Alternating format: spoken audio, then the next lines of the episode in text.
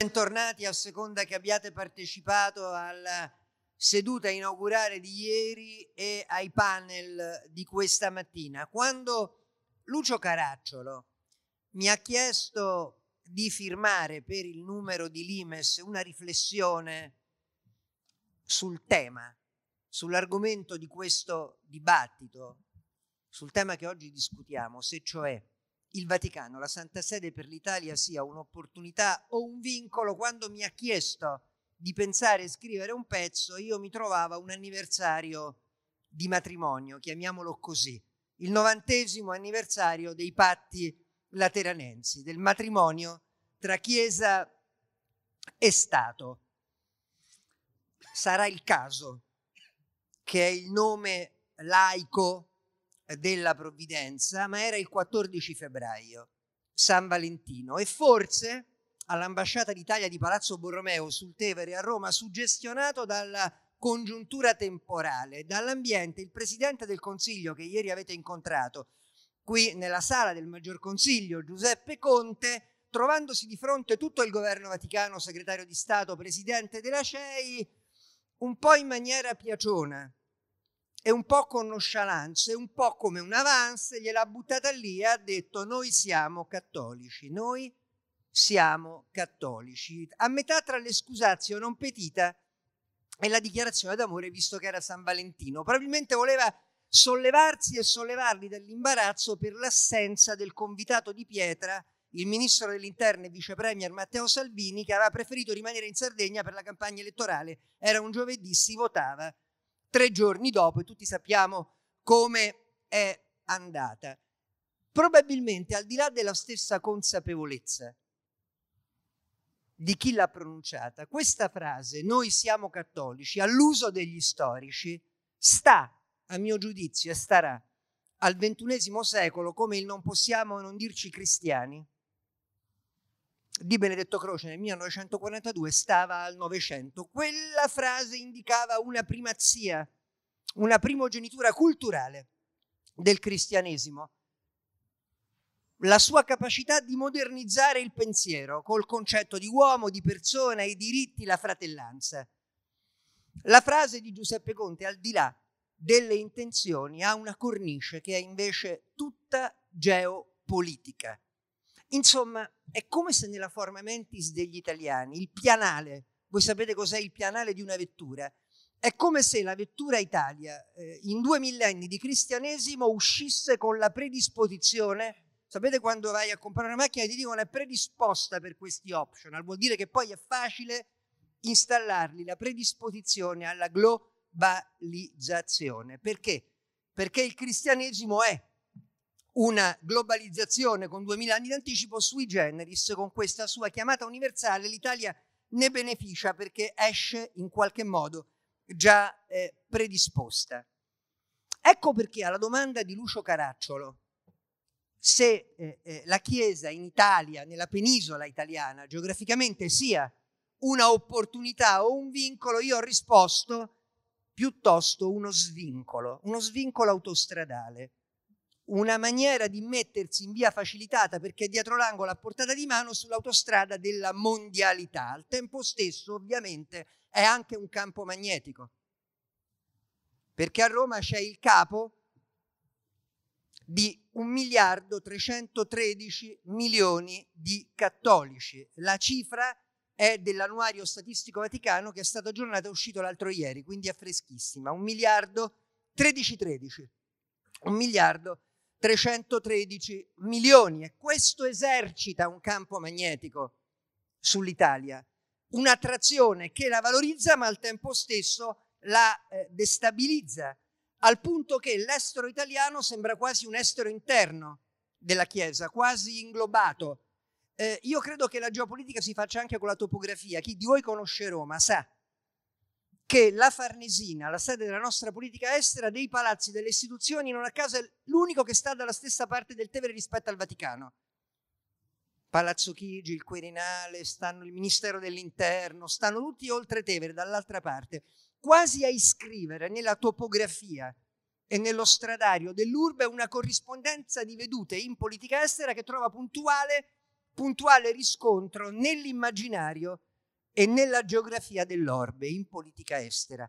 Dov'è che le acque si increspano tra le due sponde? Sui temi di politica interna, dal divorzio all'aborto, alle unioni civili, alla eutanasia e oggi eh, i migranti e l'autonomia finanziaria che la Chiesa ha definito bollato di frazionismo, mettendo addirittura a rischio. I vescovi sono convinti che l'autonomia finanziaria, quando anche dovesse andarsi a realizzare in maniera soft e non brutale, potrebbe mettere a rischio la unità del paese. I vescovi concordano con l'editoriale di Lucio Caracciolo, che tutti penso abbiate visto e letto, non danno per scontata. C'è una sintonia come Lucio Caracciolo non danno per scontata la unità d'Italia, non la danno per assodata per sempre e corrono ai eh, ripari. Forse mai è valso geopoliticamente tanto il paragone, la metafora di Bergoglio dell'ospedale da campo, quanto applicato in questo caso all'Italia. Tornando alla politica estera, insomma, è come quei separati in casa che litigano entro le mura domestiche sui temi che vi ho detto, ultimo l'autonomia finanziaria, e poi fanno un viaggio ai Caraibi, esotico, scacciacrisi, e guarda caso si ritrovano abbracciati a condividere la stessa posizione sul Venezuela nel Caribe.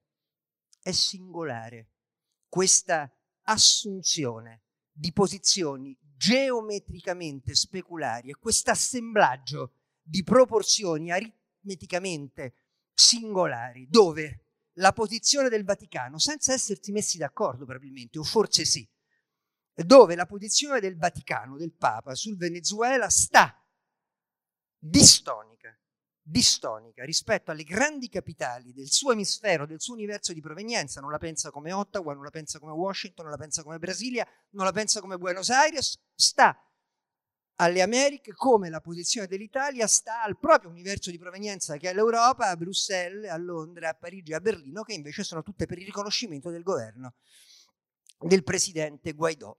In politica estera, è come obbedendo a una corrente carsica sotterranea, si ritrovano, ma c'è di più.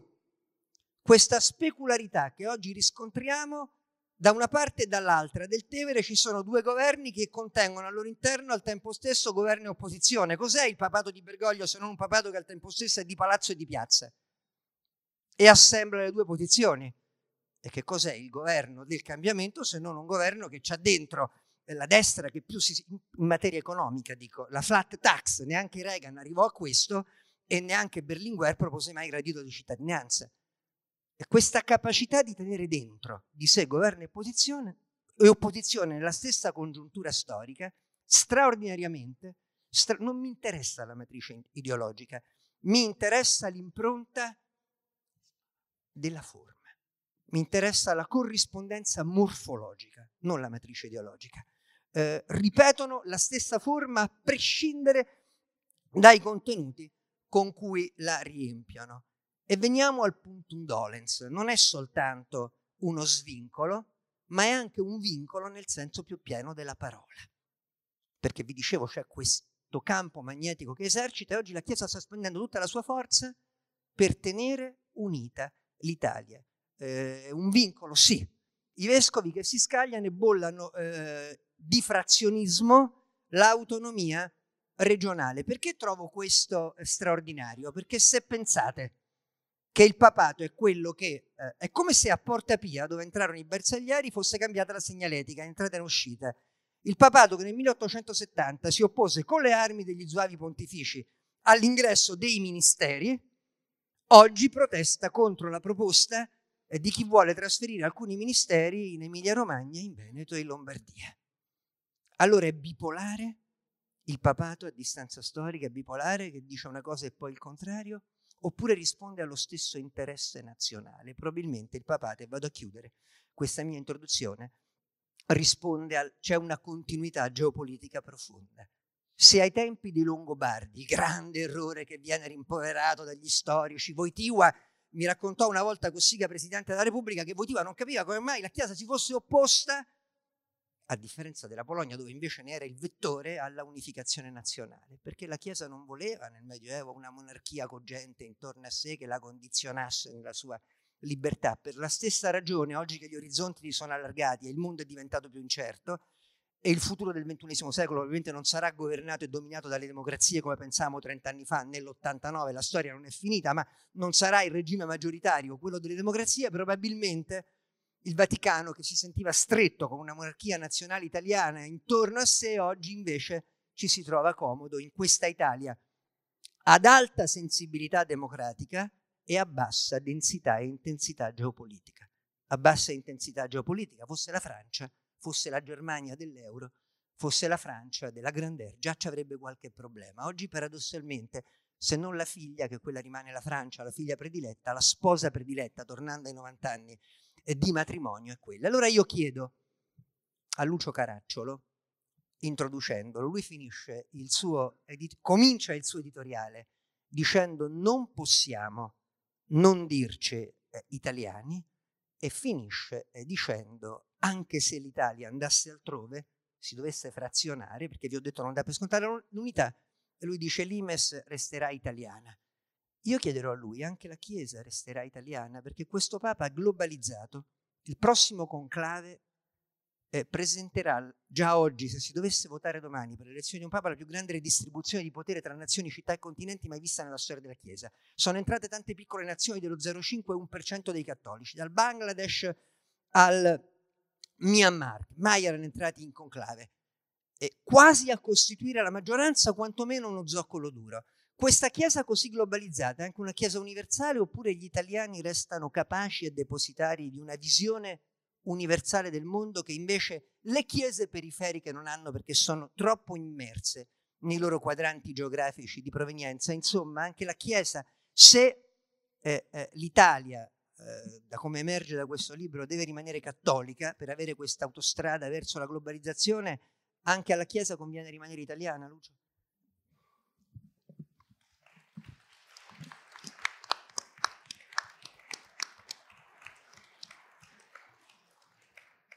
Sì, ma dubito che lo rimarrà.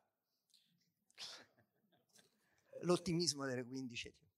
Nessuno Stato nazionale al mondo, a mia conoscenza, contiene nel centro della propria capitale la capitale di un impero universale. Roma e l'Italia sono questo. La Chiesa è la Chiesa romana cattolica, cattolica universale romana, romana, quindi imperiale nella sua origine, e naturalmente vale anche il ragionamento rovesciato. Esiste un rapporto, direi, consustanziale, almeno nella storia così come l'abbiamo vissuta finora, tra l'universalità della Chiesa e la sua romanità e per conseguenza oggi la sua italianità, anche se, qui naturalmente motivo la mia risposta, ho l'impressione che questo eh, legame così profondo, così storico, eh, si sia molto illanguidito negli ultimi anni e che il carattere eh, romano e italiano della Chiesa che è guidata dal Vescovo di Roma, non a caso che è anche primate d'Italia, abbia perso qualche punto per essere eh, diplomatico. Quindi la, la, risposta alla domanda eh, del nostro panel, cioè se la Chiesa sia più risorsa o vincolo, dal mio punto di vista è che la Chiesa dovrebbe essere più una risorsa che un vincolo, ma che non è detto che lo sia e dipende anche da noi, da noi italiani e io ovviamente da cittadino italiano parlo. Eh, certamente, ovviamente, che sia un vincolo è un dato.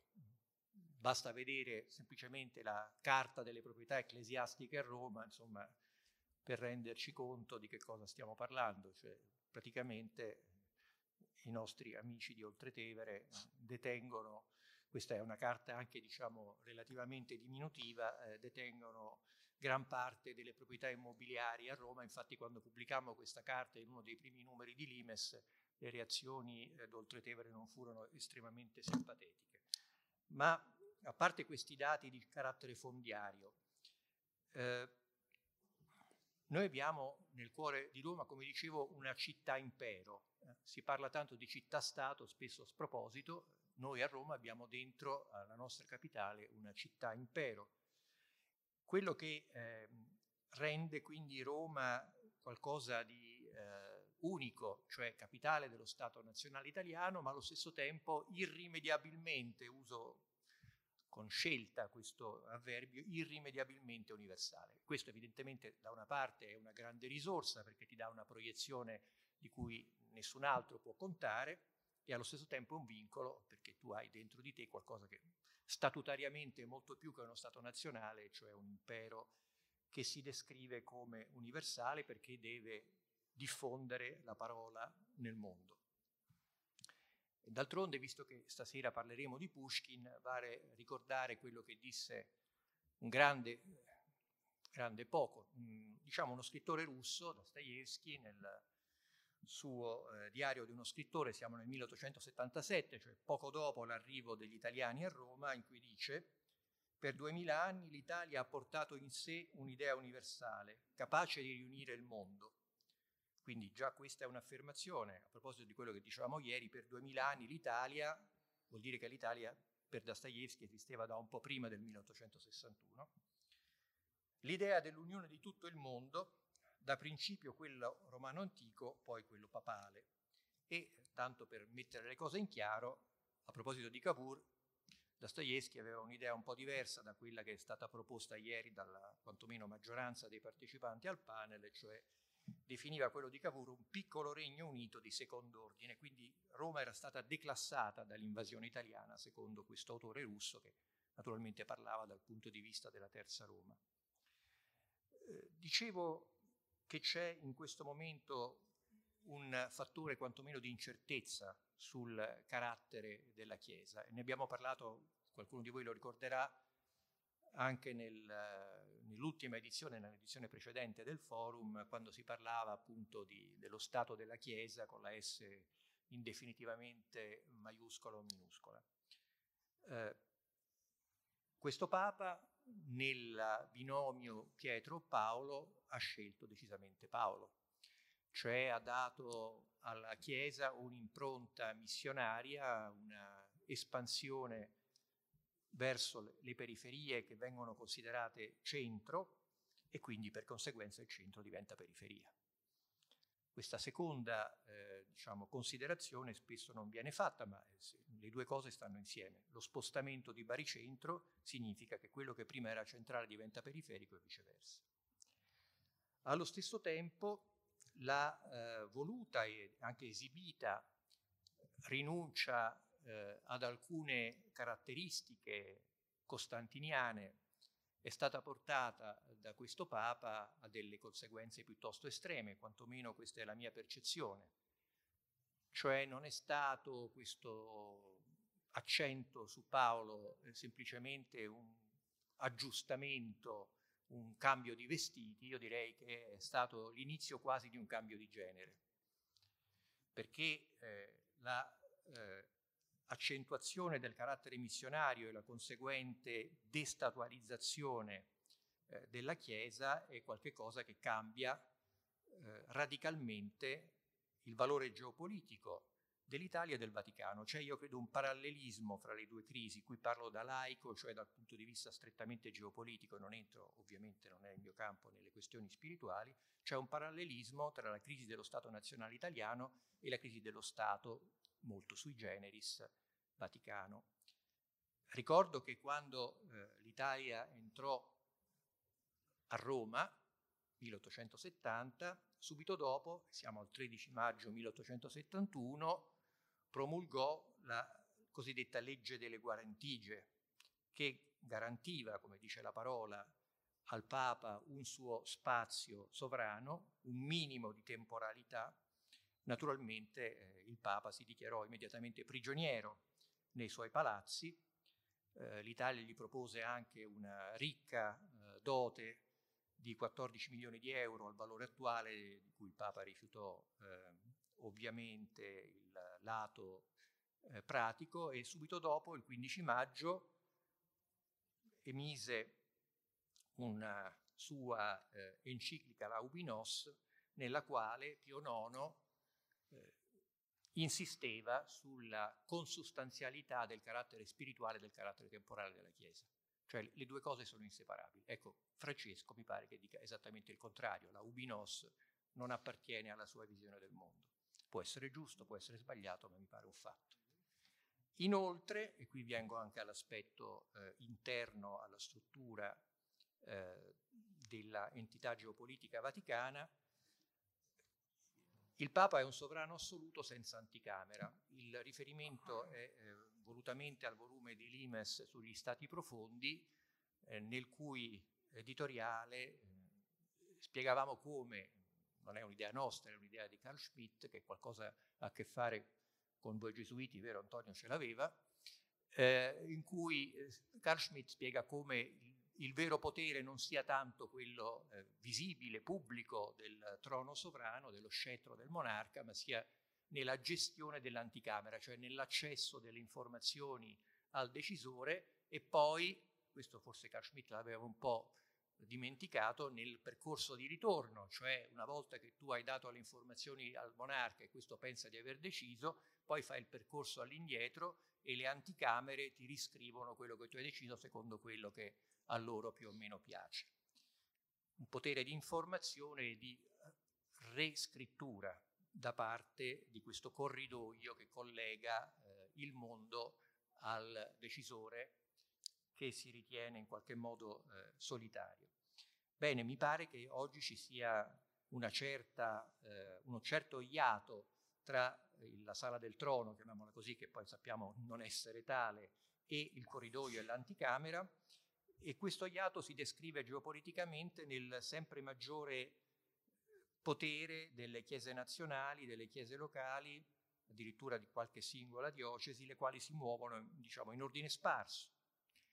Tu prima, Piero, parlavi del fatto eh, certamente molto importante eh, che la CEI si è espressa molto drasticamente a favore dell'unità italiana contro queste eh, ancora fieri eh, cosiddette eh, riforme autonomistiche, per cui sostanzialmente le regioni eh, pezzo dopo pezzo si costruiscono dei loro apparati parastatali che poi in prospettiva chi vorrà potrà potrebbero definire anche una loro autonoma statualità, ma la Chiesa italiana, io non ho sentito una parola della Chiesa universale su questo. E allora eh, questa è già, credo, una determinazione piuttosto importante, cioè come se eh, la questione dell'unità d'Italia e quindi la questione di dove stia il Papa, se in Italia o in una terra nullius o magari in una capitale di un altro paese, perché Roma sarà diventata qualcos'altro, fosse una questione che riguarda solamente la Chiesa italiana. Io sono contento che la Chiesa italiana personalmente abbia espresso interesse per il nostro paese, però ricordo che quando la vecchia Lega, quella di Bossi Padano, nel 94 si esprimeva in maniera molto drastica sulla possibilità di una Padania, beh, Giovanni Paolo II, che non mi risulta essere stato italiano, si presentò eh, pubblicamente con una dichiarazione molto forte in difesa dell'unità d'Italia. Il Papa, non la CEI. Credo che ci sia una differenza. Per concludere,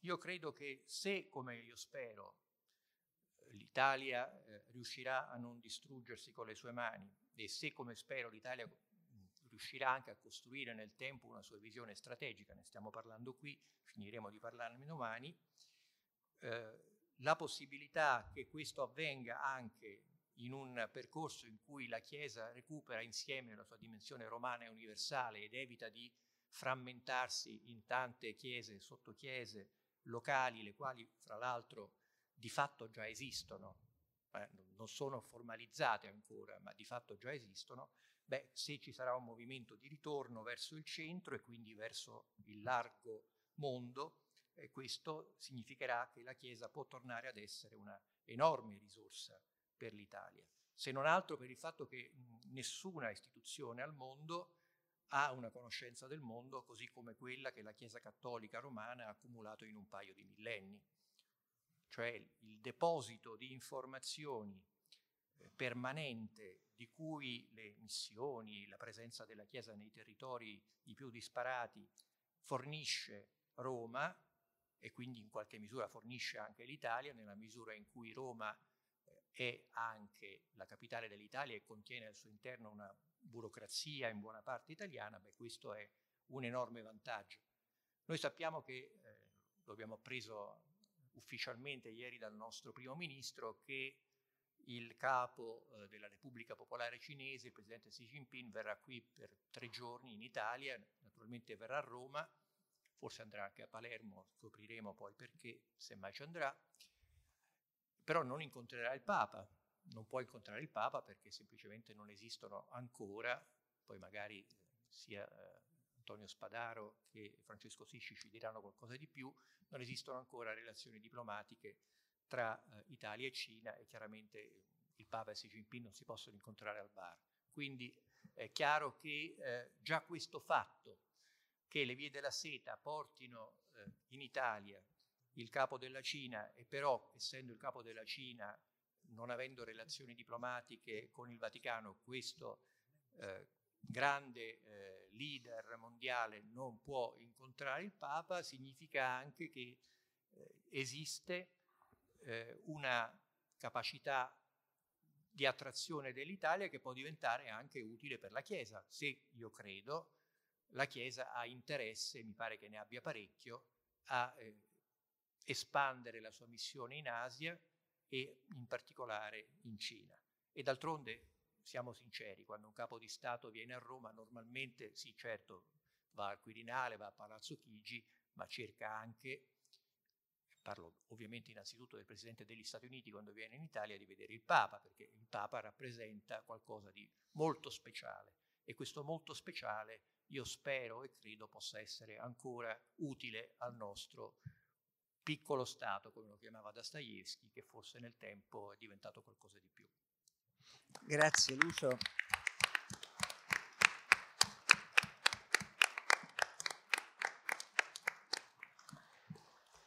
Io credo che Carl Schmitt, riprendendo le parole di Lucio Caracciolo e la citazione, sarebbe molto interessato oggi a questa sala e a questo panel, perché accanto a me eh, Antonio Spadaro e Francesco Sisci non sono soltanto degli analisti, ma sono due protagonisti, cioè sono due che la cosiddetta anticamera, dove passa il flusso e si orienta il flusso delle informazioni ad intra e ad extra l'hanno frequentata. Sono autori di due interviste storiche che non costituiscono per il futuro solo dei documenti, ma eh, costituiscono degli eventi, cioè sono stati passaggi strategici della comunicazione al mondo di questo pontificato. Settembre del 2013 il direttore di Civiltà Cattolica, un fratello gesuita, si presenta con questa tu di vantaggio dal Papa cominciano a parlare di letteratura perché padre Antonio Spadaro nasce esperto di letteratura, parlano di cinema, del neorealismo, di De Sica e poi a un certo momento il Papa la butta lì perché in fondo noi, giornali, noi gesuiti siamo dei decentrati e tutti pensano che sia una battuta soprattutto di carattere pastorale, andiamo verso il mondo, la Chiesa che esce da se stessa, quel decentramento. Poco si capì allora che era un decentramento geopolitico che il Papa aveva in mente di ricentrare la Chiesa là dove crescerà e si svolgeranno i destini, si dispiegheranno i destini del XXI secolo e di quello successivo, cioè nel Far East, spostando lui il Papa del Far West, dell'estremo occidente, la Chiesa nell'estremo oriente, anche a costo di rompere lo stereotipo della Chiesa costola, di spezzare la costola dell'Occidente di mollare gli ormeggi. Di questo è stato protagonista come faccio io a questo punto e Francesco Sisci nel 2016 a febbraio, prima intervista Asia Times, rilanciata da tutti i media cinesi. Mai accaduto, i papi normalmente stanno in un trafiletto sui quotidiani. Tutta la Cina ha parlato di questa intervista dove ovviamente, ovviamente decrittava e parlava del Papa in cinese, in cinese come struttura mentale, Francesco Sisci considera il più grosso sinologo italiano. Eh, queste due interviste ovviamente non sono soltanto una testimonianza giornalistica, ma sono un passaggio storico, sono degli atti di governo eh, del pontificato attraverso il quale dall'anticamera passano dei messaggi. Allora io come faccio adesso a non chiedere a Spadaro avendo giustamente Lucio Caracciolo sollevato un quesito e senza metterlo troppo in imbarazzo, perché a Roma alla diretta web la stanno sentendo anche in questo caso dentro e fuori le mura in tempo reale, ma Caracciolo giustamente ha detto la Chiesa entra a gamba tesa, fa pressing eh, ai limiti del politicamente corretto, la Chiesa ha risfoderato l'ingerenza ed entra a gamba tesa sull'autonomia finanziaria delle tre regioni, temendo che questo possa sfaldare. E il Vaticano, perché un conto è che ci metta il peso geopolitico il Vaticano, perché è vero che la Chiesa non vale più nulla eh, in termini elettorali, come differenziale elettorale. Cardinale Ruini diceva valiamo il 3%, ho contato il mio, il mio esercito, disse la frase famosa, so quanto vale, era il 93%,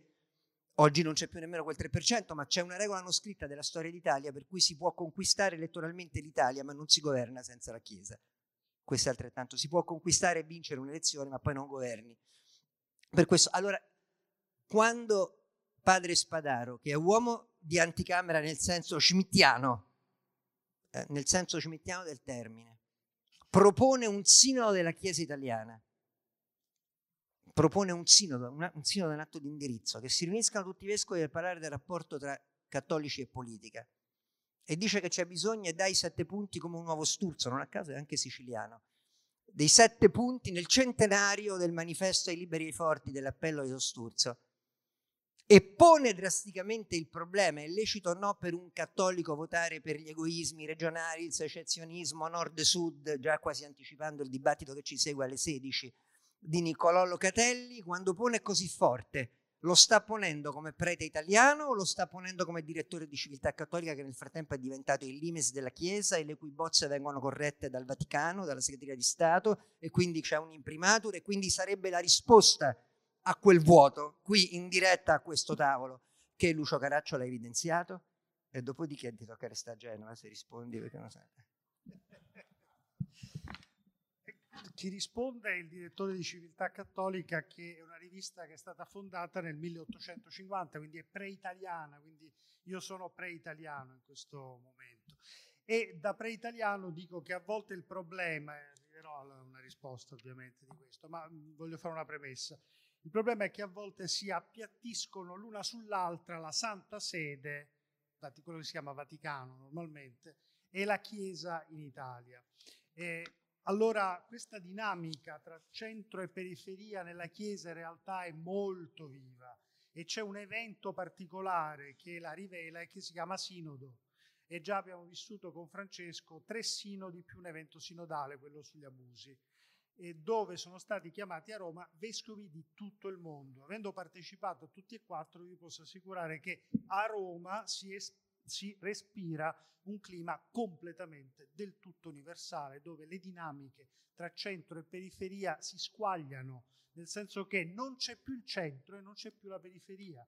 La logica che inquadra centro e periferia non è la logica, eh, eh, diciamo, di Francesco, nel senso che eh, Francesco abolisce la sfera dove tutto è equidistante, dove tutte le proporzioni sono ben fisse. Quindi la situazione è ancora più complicata di quella che è stata descritta prima. Allora, che la Santa Sede e l'Italia, non, la Chiesa italiana non possono, o l'Italia stessa non possono identificarsi, simbolicamente è stato reso evidente dal fatto che per la prima volta nella storia il nunzio, cioè l'ambasciatore della Santa Sede in Italia, non è un italiano, è sempre stato un italiano, adesso non lo è, è uno svizzero che tra l'altro è stato ambasciatore prima, cioè nunzio, in Argentina.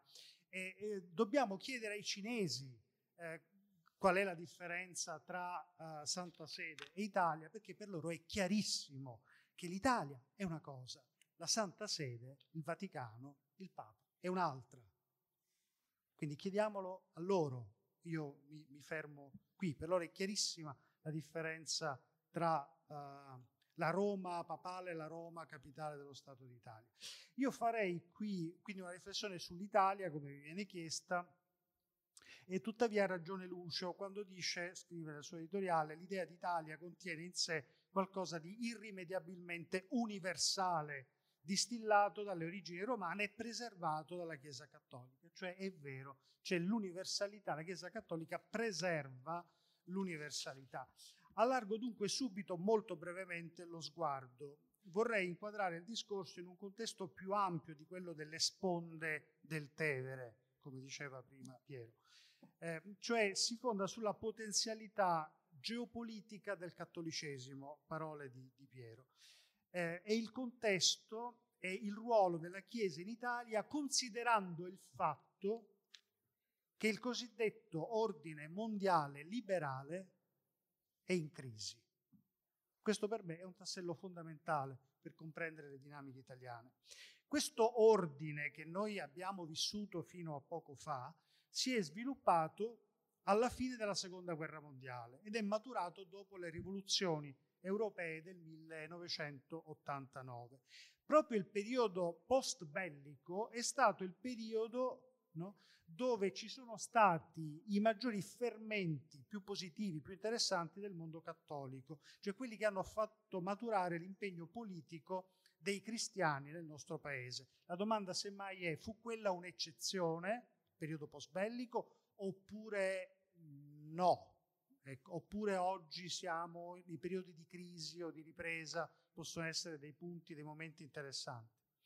Certamente il cattolicesimo sociale che si ispira alla dottrina sociale della Chiesa si è intrecciato con quei movimenti e con quelle istituzioni che hanno contribuito a costruire l'ordine mondiale liberale. Uno di è, eh, diciamo, di queste istituzioni è l'Unione Europea, auspicata da Pio XII e messa in atto da leader cattolici del dopoguerra, quale Alcide De Gasperi. La vera domanda allora per me è qual è oggi, alla luce di questo quadro che ho fatto molto rapidamente, qual è oggi il ruolo della Chiesa in Italia, in un paese che vive le dinamiche di un ordine mondiale caratterizzato da democrazie elettorali che vanno in una direzione illiberale. Questo è il punto. Cioè non possiamo considerare la Chiesa italiana in se stessa, guardando al buco della serratura. Dobbiamo vedere quello che succede. Allora, qual è il ruolo della Chiesa in Italia? Un'Italia che vive le dinamiche di una frammentazione o comunque di una, dis- di una disgregazione, destrutturazione dell'ordine mondiale liberale. Come possono i cristiani contribuire a una sana democrazia, a un governo veramente popolare dell'Italia?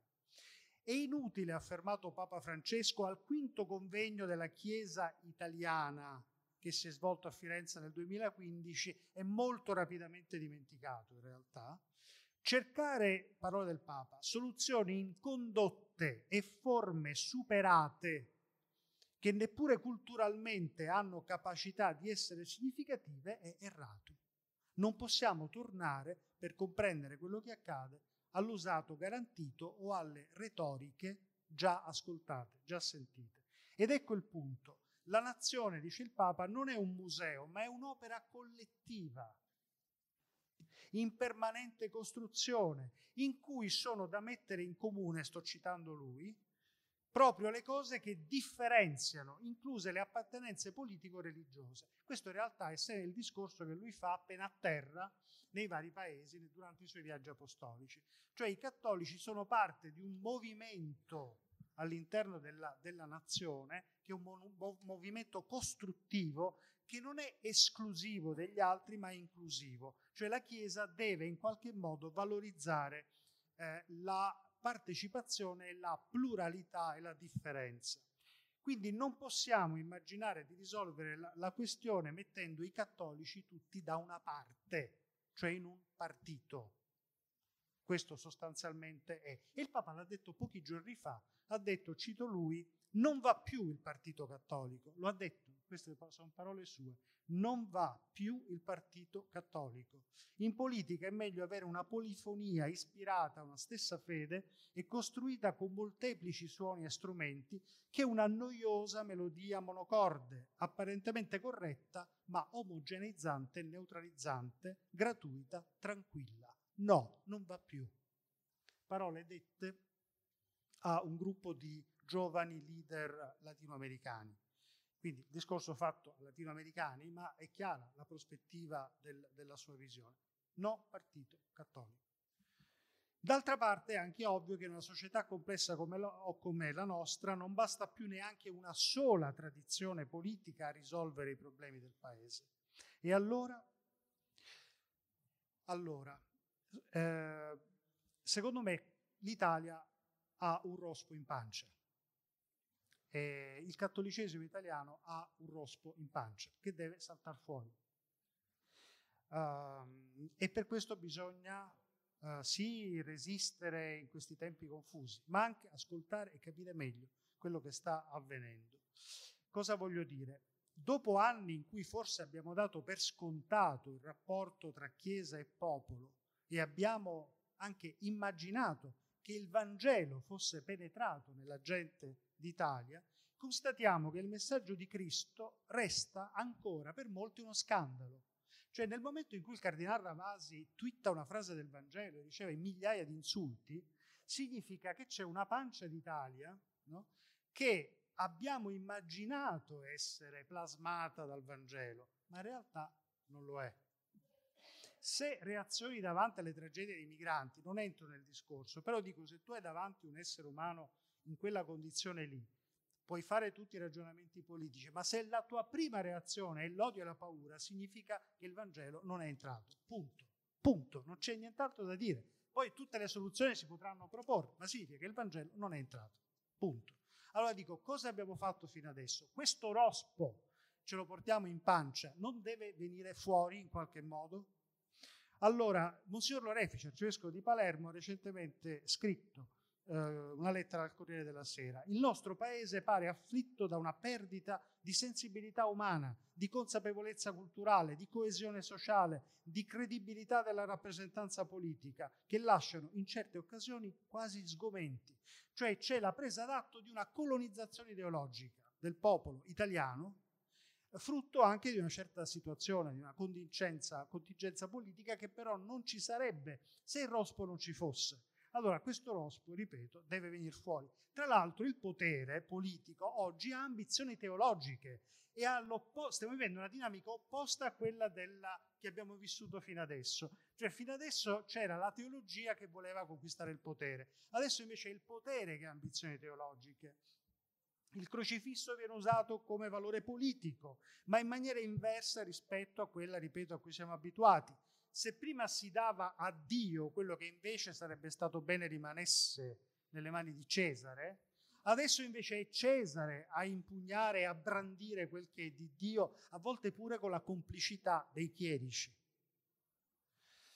Il nemico quindi non è più la solo la secolarizzazione, come abbiamo spesso detto, ma la paura, l'ostilità, il sentirsi minacciati, la frattura dei legami sociali, la perdita del senso di fratellanza. Il Papa per scrivere e firmare un documento sulla fratellanza è dovuto andare ad Abu Dhabi e ha dovuto farlo con un imam. Allora capite quanto rivoluzionario, se non altro a livello simbolico, il gesto sia.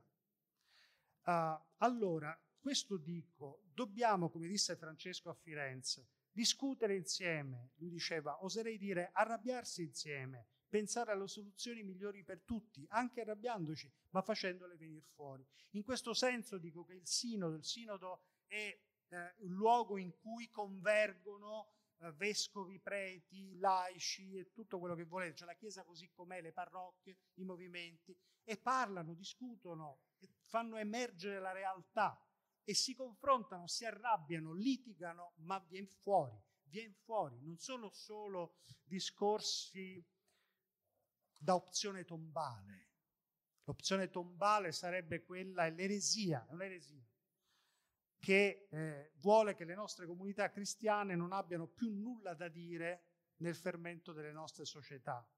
E poi basta con i circoli ristretti, le elite le scuole di formazione per portaborse ministeriali, le proiezioni elettorali dello zero virgola e le minoranze creative. Non serve più, non dobbiamo rimanere legati a queste forme che ormai hanno fatto il loro tempo e non spiegano e non aiutano a comprendere la, la, situazione. Ne accetto personalmente la posizione di chi dice che la Chiesa non abbia oggi una responsabilità storica e questo al di là come è stato detto, della sua proiezione elettorale. La Chiesa ha una responsabilità storica ed ha un capitale enorme da investire grazie alla sua diffusione orizzontale nell'ambito della società e al suo campo di azione verticale attraverso gli strati sociali.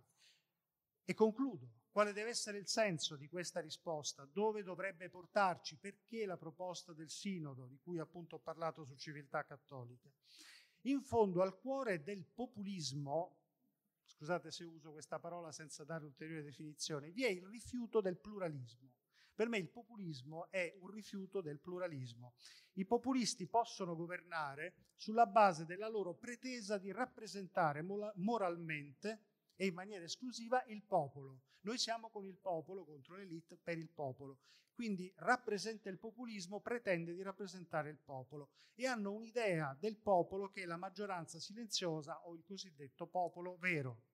La forza della Chiesa cattolica, anche in politica, nel campo della politica, è proprio invece la sua cattolicità, cioè la sua universalità, ritorniamo al discorso di Lucio di prima, cioè di ricucire, di tenere insieme i pezzi, di lavorare non con le forbici, ma con l'ago e il filo. Apro e chiudo immediatamente questa parentesi. Venezuela è stato citato da Piero, benissimo, ma attenzione, cioè il Papa non è stato neutrale o indifferente, ha, fatto, ha sostenuto i vescovi locali Dite, voi siete venezuelani, voi dovete parlare, io sostengo voi, l'ha detto esplicitamente, e qual è la posizione dei vescovi venezuelani la conosciamo molto bene. Altro è la Santa Sede che dalla sua posizione non taglia ma vuole cucire, quindi è pronta a ricucire le anime di un paese frantumato. Ma chiudo subito, questo aprirebbe un altro discorso. Allora dico, alla fine Mattarella che ci ha dato cosa dobbiamo fare, qual è il ruolo, quale può essere insieme ad altri il ruolo della Chiesa in Italia cioè costruire il paese come comunità di vita, ricucire, curare le ferite dei legami spezzati, la fiducia tradita. Sarebbe importante impegnare le comunità cristiane in un dialogo aperto a tutti, a cominciare dai quartieri, dalle parrocchie, dalle associazioni, dai movimenti, le diocesi, ricostruendo il legame in parte spezzato tra l'istituzione ecclesiastica e la gente e tra la gente Ecco, questo discorso di fine anno del presidente Mattarella del 2018 per me diventa la magna carta per capire qual è la direzione. Allora, quel che bisogna fare oggi è riconnettersi da parte della Chiesa con la società civile, con i ceti popolari, per ricucire il tessuto strappato, no? frammentato da odio, paura, tensioni della società italiana. Bisognerebbe tornare davvero a essere popolari. L'unico rischio, il vero rischio che vedo in questo momento è quello che, scusate, io sono siciliano, di annacarsi. Io non so se ci sono siciliani in sala, pare qualcuno ci sia perché mi capisce. Annacarsi, eh, Roberto Laimo ha scritto un bel libro sull'arte d'annacarsi. L'annacarsi è, no? cioè fare tanto movimento senza spostarsi, no? e dondolarsi, ciondolarsi, ma non saprei tradurre in altro modo. Muoversi senza spostarsi. Qualcosa è cambiato nella certezza che la sostanza delle cose sia rimasta quella che era. Ci siamo annacati un po', ma siamo sempre allo stesso punto e questo non è tempo per annacarsi. Grazie.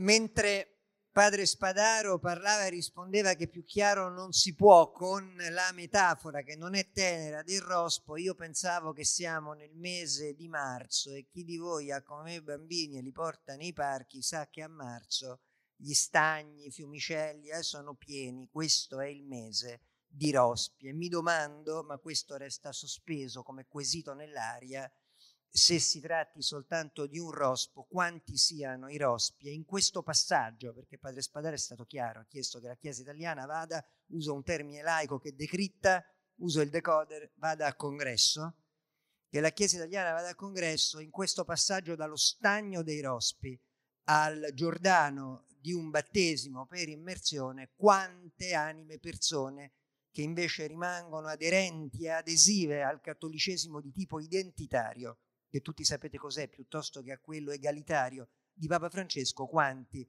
se ne perderebbero eh, per strada e quali margini ci sono perché rimanga un cattolicesimo massivo di popolo, perché è un altro problema, non vogliamo una chiesa di minoranza. Ha detto padre Spadaro, eh, Francesco Sisci, che io ho introdotto poc'anzi, un cinese di un discorso come quello di padre Spadaro, che è intrusivo, nella politica, la prende di petto si eh, eh, spaventerebbe o ne sarebbe contento? Ed è l'unica domanda che gli faccio. È l'unica domanda che gli faccio sul rapporto tra Vaticano e Cina, perché poi, avendo lui già decrittato la Cina per il Papa e viceversa, gli chiedo come un cinese vede questo rapporto, sta simbiosi, questa simbiosi, si spaventa o no di questa simbiosi tra Vaticano e Italia? E poi gli chiederei, perché lui firma un delizioso tweet quotidiano, a firma Lausci quotidiano, eh, gli chiederei come un cinese oggi vede l'Italia. Eh, c'è tra i nostri politici un Marco Polo per i cinesi o proprio non è cosa e si deve aspettare la prossima generazione? Eh, grazie, grazie a Piero, grazie a Lucio per avermi dato la possibilità per la prima volta eh, per me di parlare d'Italia. Io scrivo sotto pseudonimo, ma eh, tempo, da qualche anno, sulla politica italiana, ma da straniero, perché io da, da circa 30 anni vivo in Cina, adesso sono, cerco di tornare qui, e però la politica italiana per me è, è molto misteriosa e, e, forse falsata, anche perché eh, Piero parlava di simbiosi e come invece diceva, secondo me giustamente, padre Spadaro, dalla Cina questa simbiosi non c'è, eh, è molto chiaro cosa è Vaticano, cosa è Italia ed è interessante però, e questo è un po' misterioso, come la Chiesa entra nelle politiche dei vari paesi. Certamente l'Italia è un caso singolare eh, per mille motivi che diremo, ma l'illuminazione dell'importanza eh, del Papa, della Santa Sede, della Chiesa Cattolica al presidente Xi Jinping è arrivata nel 2015 in America, cioè lui era andato in viaggio in America, un viaggio di Stato ed era contemporaneamente al viaggio del Papa, lui si aspettava, l'imperatore della Cina che arrivava in America, di essere ricevuto con i tappeti rossi, con la grande fanfara, come era successo a tutti i suoi predecessori, e invece l'America era tutta concentrata sul Papa e a lui ha riservato un'attenzione minima. E Xi Jinping ha toccato con mano per la prima volta cosa diavolo era il Papa, perché altrimenti non aveva, non aveva altra esperienza. E qui questa è la dimensione che si vede dalla Cina, cioè si vede che la Chiesa, al di là delle, delle questioni italiane, è già un, perdono, un mostro universale, capace di parlare non solo a un miliardo e eh, 313 milioni di cattolici, ma ai cristiani, ai, eh, ai protestanti, agli ortodossi, ai musulmani. Il fatto che i musulmani e che eh, le persone comuni in Asia leggono il, le omelie del Papa in cinese, i tweet del Papa in cinese e sono toccati, e beh, questo è già un fenomeno eh, straordinario ed è ormai già tutto paolino, direi, tra le anime tra Pietro e Paolo. E credo che ormai la deriva attuale, eh, però da qualche anno ormai, sia tutta verso Paolo. E questo ci riporta in Italia, perché poi sostanzialmente l'Italia è nata sopprimendo Pietro, cioè eh, l'Italia è nata nel 1870, come diceva, togliendo lo Stato pontificio. E lo Stato pontificio ci ha messo quasi 60 anni a digerire questo, eh, questa espropriazione. E dopo l'espropriazione lentamente, faticosamente, eh, ha passato, è passata in, un, in una fase in cui ha cercato di entrare nella politica con i partiti popolari, quindi avere una specie eh, di ubi consistat politico, di, es- di, farsi partito se non si poteva fare parte di uno Stato, parte della penisola italiana, parte come Stato pontificio, almeno come partito popolare nei vari paesi eh, a maggioranza cattolica, ma non solo. E poi, col, credo, col Concilio Vaticano II ha preso una deriva che adesso vediamo esplicitata in maniera enorme, forte, ma credo sia, fosse presente anche, anche prima, cioè la Chiesa è interessata all'Italia in quanto è un pezzo della Chiesa universale, ma non eh, come centro eh, vero, fisico e politico della sua azione. E questo naturalmente che cosa comporta? Comporta una rivoluzione per l'Italia, perché l'Italia per eh, 2000 anni è stata la sede dell'impero, oltre 2000 anni, la sede dell'impero, prima l'impero impero romano e poi l'impero dello spirito, l'impero cattolico con questo Papa Re che era molto più di un Papa Re, era un Papa imperatore, cioè l'uomo che prendeva, disfaceva eh, i, i, i sovrani. Tra l'altro il vero problema dei primi gesuiti in, in, in Cina fu proprio sul, sulla questione della successione, cioè l'imperatore Kanxi, che era quasi a un passo dall'essere convertito dal gesuita Fonchal, Ben Fonchal, diceva ma io devo poter nominare e scegliere il mio successore. Per fare questo devo avere centinaia di concubine, possibilmente decine di figli capaci, tra cui io poi scelgo quello più capace. Questo era una questione, si diceva, Guopen, di base dello Stato. E a questo però il Papa e i Gesuiti dicevano, eh no, deve essere il primo figlio maschio perché così vuole Dio. E no, diceva lui, no, così non vuole Dio, così vuole il Papa. Quindi eh, era una questione molto sostanziale, molto politica. Questo Papa con, e non solo questo Papa, ma questi anni via dallo Stato Pontificio hanno gettato via alle ortiche forse tutta questa, questa, questa, eh, questo bagaglio imperiale.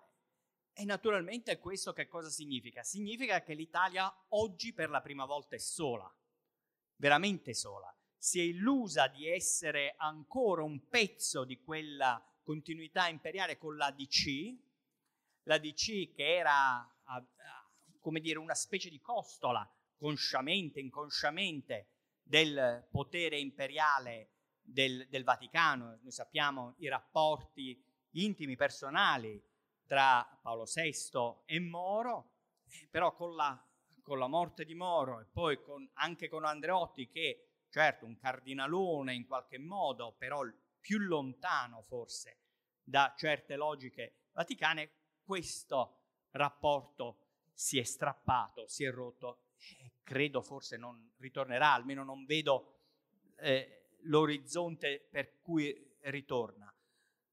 Cosa può fare l'Italia in questo? Per la prima volta da 2000 anni è sola. Non solo è sola, non è più impero, e per la prima volta è Italia, perché prima l'Italia era, come diceva Metternich, una eh, definizione geografica cioè non era un, un, paese, non è mai stato un paese vero.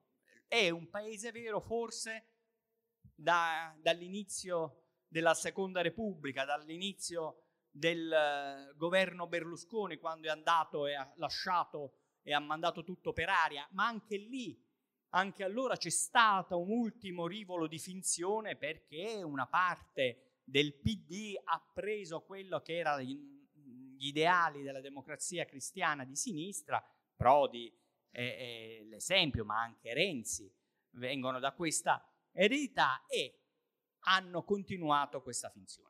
Oggi con questi populisti, questi, vorrei dire, questa voglia di cattivismo contro quello che viene definito in, in maniera eh,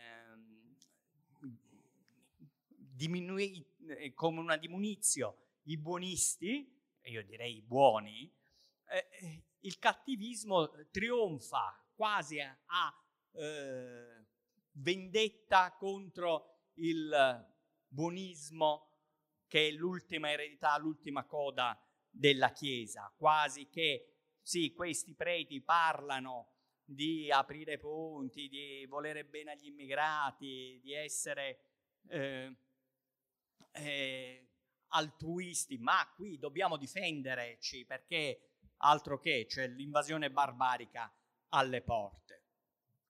E qui io credo c'è un problema vero di identità d'Italia. Senza l'impero eh, romano cattolico, cosa è e cosa può essere l'Italia?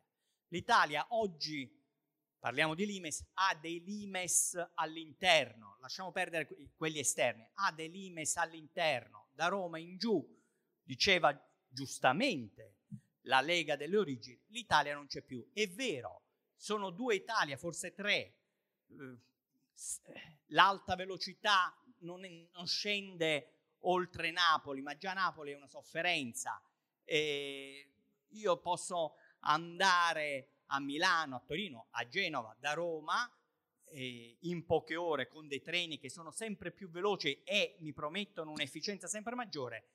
Eh, andare giù, scendere oltre Salerno, bisogna farsi il segno della croce, perché non si sa, si sa quando si parte, non si sa quando si arriva. Il ponte sullo stretto sembra un, un mistero della fede. E venendo dall'Asia e vedendo che in eh, meno di dieci anni i cinesi hanno fatto 130.000 chilometri di ferrovie veloci, con ponti, c'è cioè l'ultimo ponte lungo 20, eh, 120 chilometri che passa da, ehm, arriva a Macao, questo ponte sullo stretto che sono 7 chilometri non si capisce, veramente non si capisce perché non si può fare. Questioni di ingegneria, terremoti, beh, uno va in Giappone e quelle sono tutte isole, hanno terremoti molto più violenti dei nostri e hanno fatto la ferrovia veloce che corre a 500-600 km negli anni 60, cioè 60 anni fa ormai. Perché non si facciano queste cose in Italia? Onestamente, da semi-straniero, resta un mistero della fede. E comunque questo è vero, è il vero limes, la frontiera che spacca l'Italia da un certo punto c'è e un altro punto non c'è più. Allora, se una cosa bisogna imparare e prendere dallo spirito imperiale e cattolico della Chiesa, io direi due ordini di idee. Un ordine di idee è il potere e servizio, è capacità di ascoltare, è capacità di dire cose difficili in modo semplice, è fede in quello che si dice, tanta fede per cui quando il prete ci mostra l'ostia e dice questo è il corpo di Cristo, perché lo fa in questa liturgia e perché lui ci crede con il suo corpo, tutti quanti noi crediamo a questa cosa, che diciamolo, altrimenti quando lo vede qualcuno che non sa, dice ma che sono, sono impazziti? È, è un atto di cannibalismo? Perché questo era anche la reazione cinese quando vedevano questa, questa storia del, di, che, del, corpo di Cristo dato da mangiare. Madonna mia, ma che cosa fanno questi qua, questi cattolici? Si, si, si prendono il corpo di questo Cristo, se lo spezzettano e lo danno da mangiare con il sangue, ma è, sono vampiri, che, che diavolo è? Quindi ci vuole una grande fede, questo noi possiamo, credo, imparare dalla, dalla Chiesa, lo, questo spirito di servizio, cosa possiamo fare per l'Italia, non cosa l'Italia può fare per noi, ma come diceva Kennedy, il primo presidente cattolico americano, cosa noi possiamo fare per l'Italia. Questa, io direi, questo spirito di servizio. La seconda cosa viene dalla storia imperiale. Sì, Roma aveva i limes, ma noi sappiamo che i limes romani non erano come la grande muraglia eh, cinese era un confine ben definito, erano postazioni messe qua e là, porose, tranne il muro di, di, di, di Adriano contro i terribili pitti scozzesi, ma gli altri erano cose così, postazioni di passaggio. L'impero si è retto sulle strade, sui ponti e sugli acquedotti, che vediamo ancora oggi, vie di comunicazione. Il ponte sullo stretto, le strade e le autostrade e le ferrovie veloci fatte nel sud non significa semplicemente abolire il limes che c'è in Italia, ma proiettare tutta l'Europa verso sud, verso l'Asia e l'Africa che stanno esplodendo ed esploderanno sempre di più nel prossimo futuro. La Cina sta crescendo, nel 2004 noi avevamo un PIL uguale a quello della Cina, oggi, 15 anni dopo, il nostro PIL è un ottavo di quello della Cina, il che significa che noi siamo sotto zero come rallentamento, perché non dobbiamo vedere semplicemente la crescita del PIL normale, dobbiamo vedere la differenza nella gara della corsa con i più veloci, così si fanno le gare. Cioè io sto, non, non gareggi da solo, gareggi con il primo della gara. Noi siamo lentissimi rispetto alla Cina e già ci sono paesi, per esempio l'Indonesia che ha 200-250 milioni di abitanti, ma tra dieci anni ne ha 300, che ha cominciato a correre al 10%. Poi c'è l'India, poi ci sono vari paesi, c'è un mondo che sta crescendo, che si proietta sul Mediterraneo, si proietta sul, eh, sull'Africa. Questo mondo ha al centro l'Italia, questo è il destino dell'Italia, la sua geografia, la sua geografia che può sfruttare con le strade. Ci sono dei progetti tedeschi che hanno la visione geopolitica del marco, ups, dell'euro, e, e però adesso anche pensano a fare delle ferrovie veloci a casa loro, dopo averle fatte in Cina, che vadano da Stoccolma alla Svizzera. Ma perché fermarsi lì? Bisogna scendere fin giù, fino a Siracusa, fino a Marsala e poi da Marsala magari un traghetto arrivare a Tunisi e da Tunisi fino a Città del Capo. Una cosa visionaria? Non tanto perché i cinesi lo stanno facendo, i russi hanno progettato un'autostrada e ferrovia di 20.000 km che leghi eh, Londra fino a New York attraverso tutta la Siberia e l'Alaska. Queste sono le opere del futuro e le opere che possono fare l'Italia. Se viceversa l'Italia non fa queste opere, smette di esistere. Cioè non è più impero, non ha più strade, ha dei limiti interni, è destinata a morire. Questo dall'esterno. Dall'interno, da italiano, questa è l'opportunità di vivere, vivere bene e creare delle opportunità per tutti. Cioè i ponti sono utili non tanto, come dire, perché ci portano in paradiso, ma perché ci permettono di farci pagare il pedaggio, di controllare chi passa e chi non passa. Se, un, se si fa un muro o si ignora il passaggio a mare, ebbene non controlliamo chi passa e incoraggiamo tutti a scavalcarlo. Tutti i muri della Cina sono stati scavalcati. Un piccolo dato, e qui finisco. Qual è la distanza tra Marsala, meglio, tra Capo Feto e Capo Bon. Sono 145 km. Quello tra Civitavecchia e Olbia sono 231 km, cioè 86 km in più. La Tunisia è più vicina all'Italia di quanto la Sardegna non sia al continente italiano. Se noi non apriamo dei ponti tra la Sicilia, il resto dell'Italia, il resto dell'Europa e il resto del mondo, cioè Africa e Asia, affoghiamo. Grazie. Grazie. Grazie a Francesco Sisci della passione, anche della visione, della competenza e dell'esperienza personale con cui ha fatto entrare in questa sala questa sera il vento dell'est, dell'estremo est, il vento del Far East.